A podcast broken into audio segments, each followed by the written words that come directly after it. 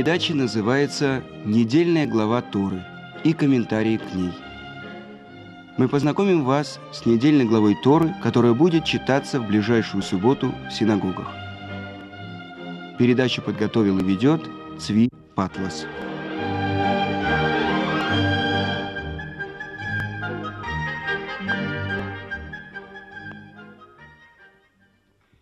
Сегодня мы будем исследовать две последние главы книги Бамидбар в пустыне Матот и Масаэй. И сначала мы перечислим темы, которые затрагивают эти две недельные главы, которые э, в субботу будут читаться вместе в синагогах. Итак, в начале главы Матот говорится о том, что если кто-то возьмет на себя обет или клятву, как он должен исполнять то, что он говорит, как очень важно, чтобы то, что человек говорит, и то, что на самом деле находится в его сердце, было одинаково. И про те обстоятельства, что, например, если это делает замужняя женщина или дочь, то отец или муж в тот же день если они услышат это, то они могут как бы не согласиться с этим, и тогда обед не будет принят. С другой стороны, есть, э, если это делает взрослый мужчина, и если э, его обед с самого начала, если бы знал все обстоятельства с ним связанные, то он бы его не взял, то есть возможность у трех мудрецов, вместе собравшись, разрешить этот обед и освободить его от него.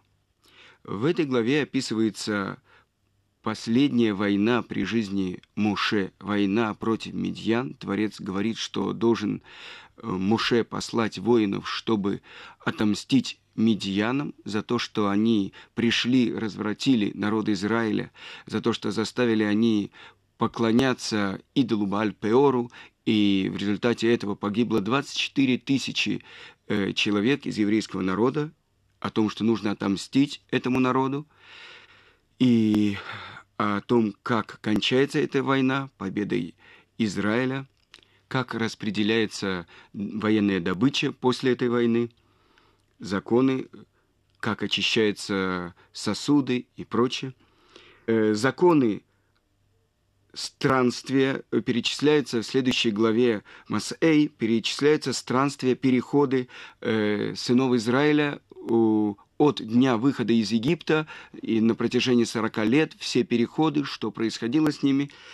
И, э, и завершается глава Масаэй законом о том, что должны быть выделены города, специальные города для левитов и шесть городов для э, убийцы, который убил нечаянно три города по одну сторону Иордана, там, где получают надел сыновья Гада, Рувена и половина колена Минаши, и по другую сторону, то есть на самом деле в стране Израиля, в бывшей стране Кнаанской, еще три города для этих случайно совершивших убийство людей. И как Муше э, перед смертью успевает выделить три города по эту сторону Иордана, чтобы хотя бы участвовать в части этой заповеди.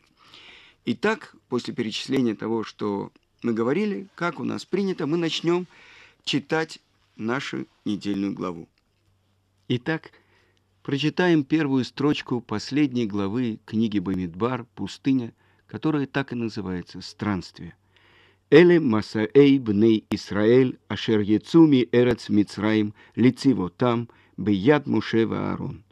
И вот странствие сынов Израиля, которые вышли из страны египетской по ополчением их под руководством Муше и Аарона.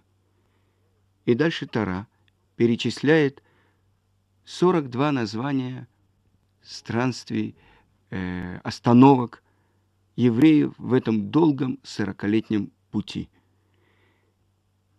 И мы подумаем, 42, 42 остановки – сколько было странствий, сколько было путешествий.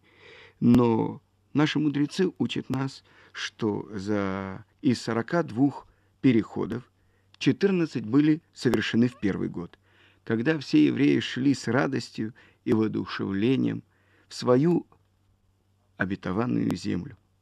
А восемь были в сороковой год, уже после смерти Аарона. И так всего за два года, первый и сороковой, было 22 перехода. Итак, на, 20, на 38 лет остается 20. Вместе Кадеш евреи пробыли 19 лет, и тогда получается, что на оставшиеся 19 лет приходится 19 переходов. И вот Раби Муше бен Маймон, Рамбам, в своей книге Муре Невухим, путеводитель заблудших, говорит, Творец делает так, чтобы его чудеса не забывались. Память он сделал своим чудесам. Пройдут тысячелетия. И если мы подсчитаем, прошло 3312 лет с того момента, когда евреи стояли у горы Синай. И вот, люди многое забудут. И будут думать, что ничего особенного не происходило в том, что 40 лет огромный народ находился в пустыне – и в какой пустыне. Но Творец позаботился о том, чтобы эта пустыня, эти места остались в том же состоянии, в том же виде, как, какими они были 3300 лет тому назад. И вот эти 42 места, в которых евреи побывали за годы странствий. Многие места забылись, но многие все-таки известны. И люди могут видеть, что народ, взрослые мужчины, женщины, старики, дети, кочевал и пробыл там 40 лет. Можно ли рационально объяснить невозможное? Мы должны понять, что это свидетельство о тех чудесах, которые Творец сделал для евреев в пустыне. Они не могли бы существовать там без хлеба, который падал с неба, без мана, без воды, колодец, Мирьям, который был заключен в скале, и облаков славы, которые защищали их и от солнечного жара, и от змеев, и от врагов. В чем смысл? И устная Тара дает объяснение. Все эти странствия были предопределены Творцом. Но в чем смысл? И вот такой мидраж объясняет это. У одного человека был очень больной сын, и он очень хотел его вылечить. И поэтому он водил ребенка от одного врача к другому, из одной больницы в другую, и в конце концов мальчик поправился. И, наконец-то, отец смог взять его домой. А по пути он показывал сыну все места, где тот проходил лечение или был даже оперирован. «Помнишь, — спросил он, — как мы остановились в этой палате на ночь?» Подойдя к следующему памятному месту, он сказал, «Здесь у тебя была простуда», а у другого напомнил, «Здесь ты мучился головной болью». Подобным образом воздействует на наше сознание и Тара. Описывая многочисленные стоянки евреев в пустыне, она подчеркивает, что такой образ жизни они вели по воле Творца и что перенесенные еврейским народом после исхода из Египта испытания способствовали их нравственному исцелению, их росту. И, наконец, в нашей главе описывается о том, что Ашем предупредил Муше, что когда сыны Израиля войдут в страну, они должны изгнать или уничтожить семь кнаанских народов. Потому что если они будут продолжать жить на этой земле вместе – то в конце концов они не выдержат этого испытания и переймут все дурные обычаи, которые есть у кнанцев. И разврат, и идолопоклонство, и пролитие крови. И Творец точно описал Муше границы страны Израиля. Потому что знание этих границ нам необходимо из-за заповедей, связанных с святостью страны Израиля. Мы говорили с вами о Шмите, о законах седьмого года. В будущем году это будет Шмита. О делении Трумы, Масрот, о делении то, что полагается выделить от урожая коинам, левитам. То, что мы должны исполнять в стране Израиля. Особенная святость страны Израиля. И мне приходит на ум строчки псалма царя Давида – им ишкахех Иерушалаем, тишках имени, тидбак лишони лехикиим лоис керехи. Если забуду тебя, Иерусалим, пусть отсохнет рука моя, пусть прилипнет язык мой гортани, если не поставлю тебя во главе радости моей. Это Давид, который мечтал и делал все, все подготовил, чтобы в святом городе Иерусалиме был отстроен, построен храм. И об этом мы просим, и об этом мы молимся. Творец, верни свое присутствие в святой град Иерусалим, и дай нам радоваться тому, что мы увидим, как ты будешь присутствовать в новом, отстроенном храме. Третий храм, который будет построен, он не будет разрушен никогда. Но продолжим читать нашу главу. В нашей главе много места уделяется убийцам, сознательному убийцу и э, тому убийце, который убил случайно.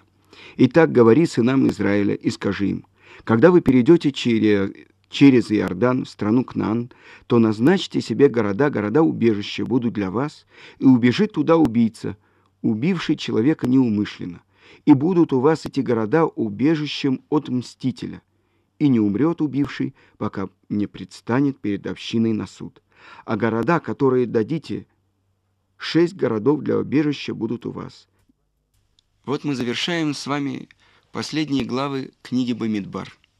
И в качестве примера я хочу вам рассказать э, то, что происходило уже в наши дни с э, людьми, с человеком, урок которого я слышал, Раби Израиль Таубер, человек, который прошел э, в детстве э, лагеря смерти, и человек, который очень много делает для того, чтобы люди, такие как я, могли узнать о своих еврейских корнях.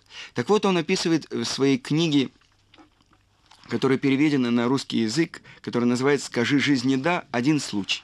И он говорит, что был один молодой человек, который учился в Англии в Ешиве, и не о нас э, открыли, что у него рак. И вот э, узнали, что в медицинском центре в Америке э, есть какие-то новые достижения в этой области. И вот родители его привезли его э, в Монси, это город под Нью-Йорком, там как раз, где живет Рава Зриль Таубер. И Врачи заявили, что начнут лечение лишь при том условии, что больной э, должен подписать документ, что он согласен и берет на себя всю ответственность. В, свое вре, э, в свою очередь родители спросили у великого мудреца Торы, должен ли их сын пройти вот эти эксперименты, эти, если есть шанс, чтобы продлилась его жизнь. И этот раввин сказал, что это решение их сын должен принять сам. И вот вскоре отец этого юноши вызвал равина Рав Израиля Таубера, чтобы он поговорил с э, его сыном. И молодой человек попросил родителей выйти и остался наедине с раввином. «Я знаю, что я скоро умру», — сказал он раввину. «Я не жалуюсь на Творца, хотя и не понимаю, почему все это случилось именно со мной. Я не боюсь. Больше всего меня беспокоит то, что моя смерть причинит боль моей семье. Но если этого хочет Творец, я все принимаю полностью. Однако, продолжал он, мне уже рассказали о лечении, которое может продлить мне жизнь на один месяц или около того, и что согласиться на лечение или отказаться могу только я один. И я хочу спросить вас, смогу ли я исполнить что-либо важное, если проживу еще один месяц? Я ведь почти беспомощен. Лежу здесь, присоединенный ко всем этим трубкам. Я могу сосредоточиться не больше, чем на пять минут, чтобы исполнить хотя бы одну из заповедей. Мои родители потеряют сына, но не будет ли им дополнительным страданием то, что они будут видеть, как тяжело мне, и что на самом деле может дать этот месяц? И в ответ на это Равин ему сказал, я хочу тебя спросить, ты понимаешь, что ты э, свой вопрос не, не пересылаешь мне, и ответственность за его решение только на тебе. Затем Равин сказал ему, единственное, пожалуй, что я могу сделать, это пояснить, сколько стоит месяц жизни. Узнав цену месяца жизни, ты, возможно, сможешь принять наилучшее решение. Хорошо, сказал больной. И тогда Равин спросил его, скажи, какая из заповедей Тары самая важная? Самое важное? Да-да. «Э, «Я не знаю», — ответил юноша.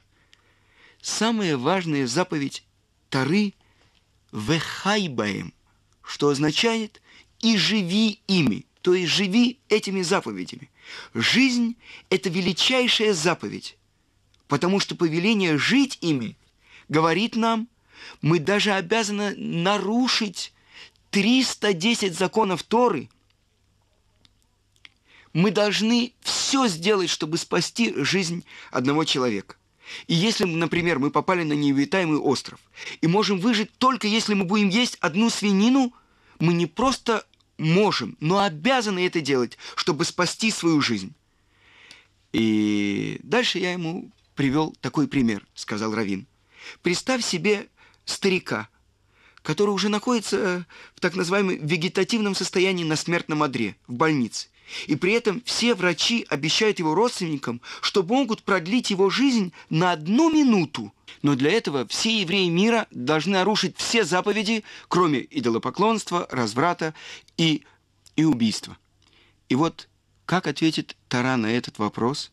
Она говорит, не только можно, но обязаны все евреи мира нарушить все заповеди заключением этих трех для того, чтобы продлить ему жизнь на одну минуту.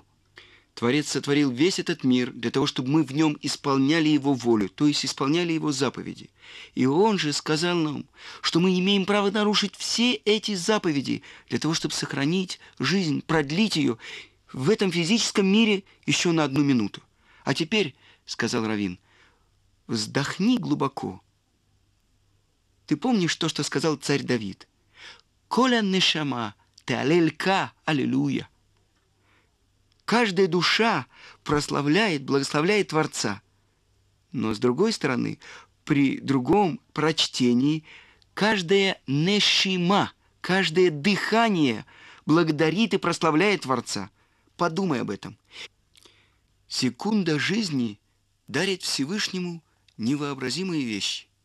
Если ради одной секунды жизни он предписывает нарушить всю Тору – и дальше Равин сказал, если тебе это уже стало известно, то подумай, один единственный вдох станет буквально гимном жизни, даже если эта жизнь мучительно болезненна и представляет собой растительное существование.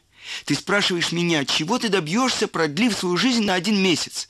Вместо ответа я также спрошу себя, отдаешь ли ты себе отчет, чем готов пожертвовать Творец, чтобы дать тебе этот месяц жизни. Если ты примешь решение, что ради того, чтобы продлить свою жизнь, ты готов преодолеть все эти мучения, тем самым ты можешь показать нам, что человек, стоящий даже на пороге смерти, готов заплатить самую высокую цену за продление жизни. Ты сделаешь это не для себя – потому что ты не боишься умереть. Ты сделаешь это не для своей семьи, так как они будут страдать еще больше, видя тебя в подобном состоянии. Ты сделаешь это только потому, что Творец сообщил тебе с помощью Торы, что для него значит минута жизни. Ты сможешь таким образом объявить Творцу, что твое истинное предназначение сделать еще несколько вдохов и возблагодарить Творца конце концов, э, этот юноша действительно принял решение о продолжении лечения. Через несколько дней ко мне подошел его отец, так продолжает Равин, и спросил, что я такое сделал его сыну, как я его загипнотизировал, что он все время улыбается. И через несколько недель действительно состояние его улучшилось, и даже он на несколько э, недель сумел покинуть госпиталь. И Потом состояние его ухудшилось, и он должен был вернуться в больницу. Но все, кто его окружали, и врачи, и сиделки, не могли понять, почему он был всегда в таком радостном расположении духа. Они ничего не поняли. А весь секрет состоял в том, что теперь он воистину ценил жизнь. Он ушел из мира в субботу перед Песохом, но умирал с улыбкой – этот молодой человек, будучи еще здесь, на земле, вдох за вдохом превращал свою земную жизнь в жизнь вечную. И в этом действительно заключается смысл Тары. научить нас привносить вечность в эту приходящую жизнь. И еще одна тема, которую затрагивает наша глава. Написано так в Экклезиасте, в книге Куэлит царя Соломона, царя Шлома. Говорят мудрецы, любящий деньги не насытится деньгами, а тот, кто любит мицвод, не может насытиться ими. И так сказано в нашей главе. Шесть городов, убежищ будет у вас. Три города по эту сторону Иордана и три города в стране Кнаан. И, как сказано в книге Дворим, перед смертью Муше Рабейну успел выполнить половину заповедей о городах-убежищах. Он хотел выделить для этой цели три города на восточном берегу Иордана. Остальные три он просто не смог выделить, ведь земля еще не была завоевана. Пока нет трех остальных, три первых не имеют силы убежища. И все-таки Муше поспешил это сделать. Разве мало заповедей совершил Моше при своей жизни, но он хотел перед смертью выполнить еще хотя бы половину мецвы. Итак, это урок на поколение. Это то, что Моше хотел сделать. А ведь мы называем его учитель наш Моше, Моше Рабейну. Этим он хотел научить еврейский народ, что самое главное, то, что человек может заработать в этом мире, это заповедь. А что такое заповедь? Мицва. Объясняет Рамбан. Это не повеление, цивуй. Это не приказ, цав. А что это мицва? Состояние связи с Творцом. И это то, к чему устремлялся Муше. И вот, как обычно в еврейском народе, главу Масаэй читают – за несколько дней до начала месяца Ав или сразу после его начала. В девятый день этого месяца произошли величайшие несчастья в истории нашего народа. Были разрушены и первый, и второй храм. В первые девять дней этого месяца до поста девятого ава принято в знак траура воздержаться от мяса и вина, купания и надевания нового или свежевыстиранного белья. Обычно евреи добавляют к названию траурного месяца, месяца Ав, дополнительное слово «менахем» – «утешитель», твердо веря, что в скором будущем исполнится сказанное нашими мудрецами в Мидраше, в Псикте де Рабикаана. Обычно отец жалеет, а мать утешает. Сказал Всевышний – я поступлю как отец и как мать. И поэтому этот месяц называется Менахем Ав, утешитель Ав. На этом я прощаюсь с вами до следующей недельной главы. Всего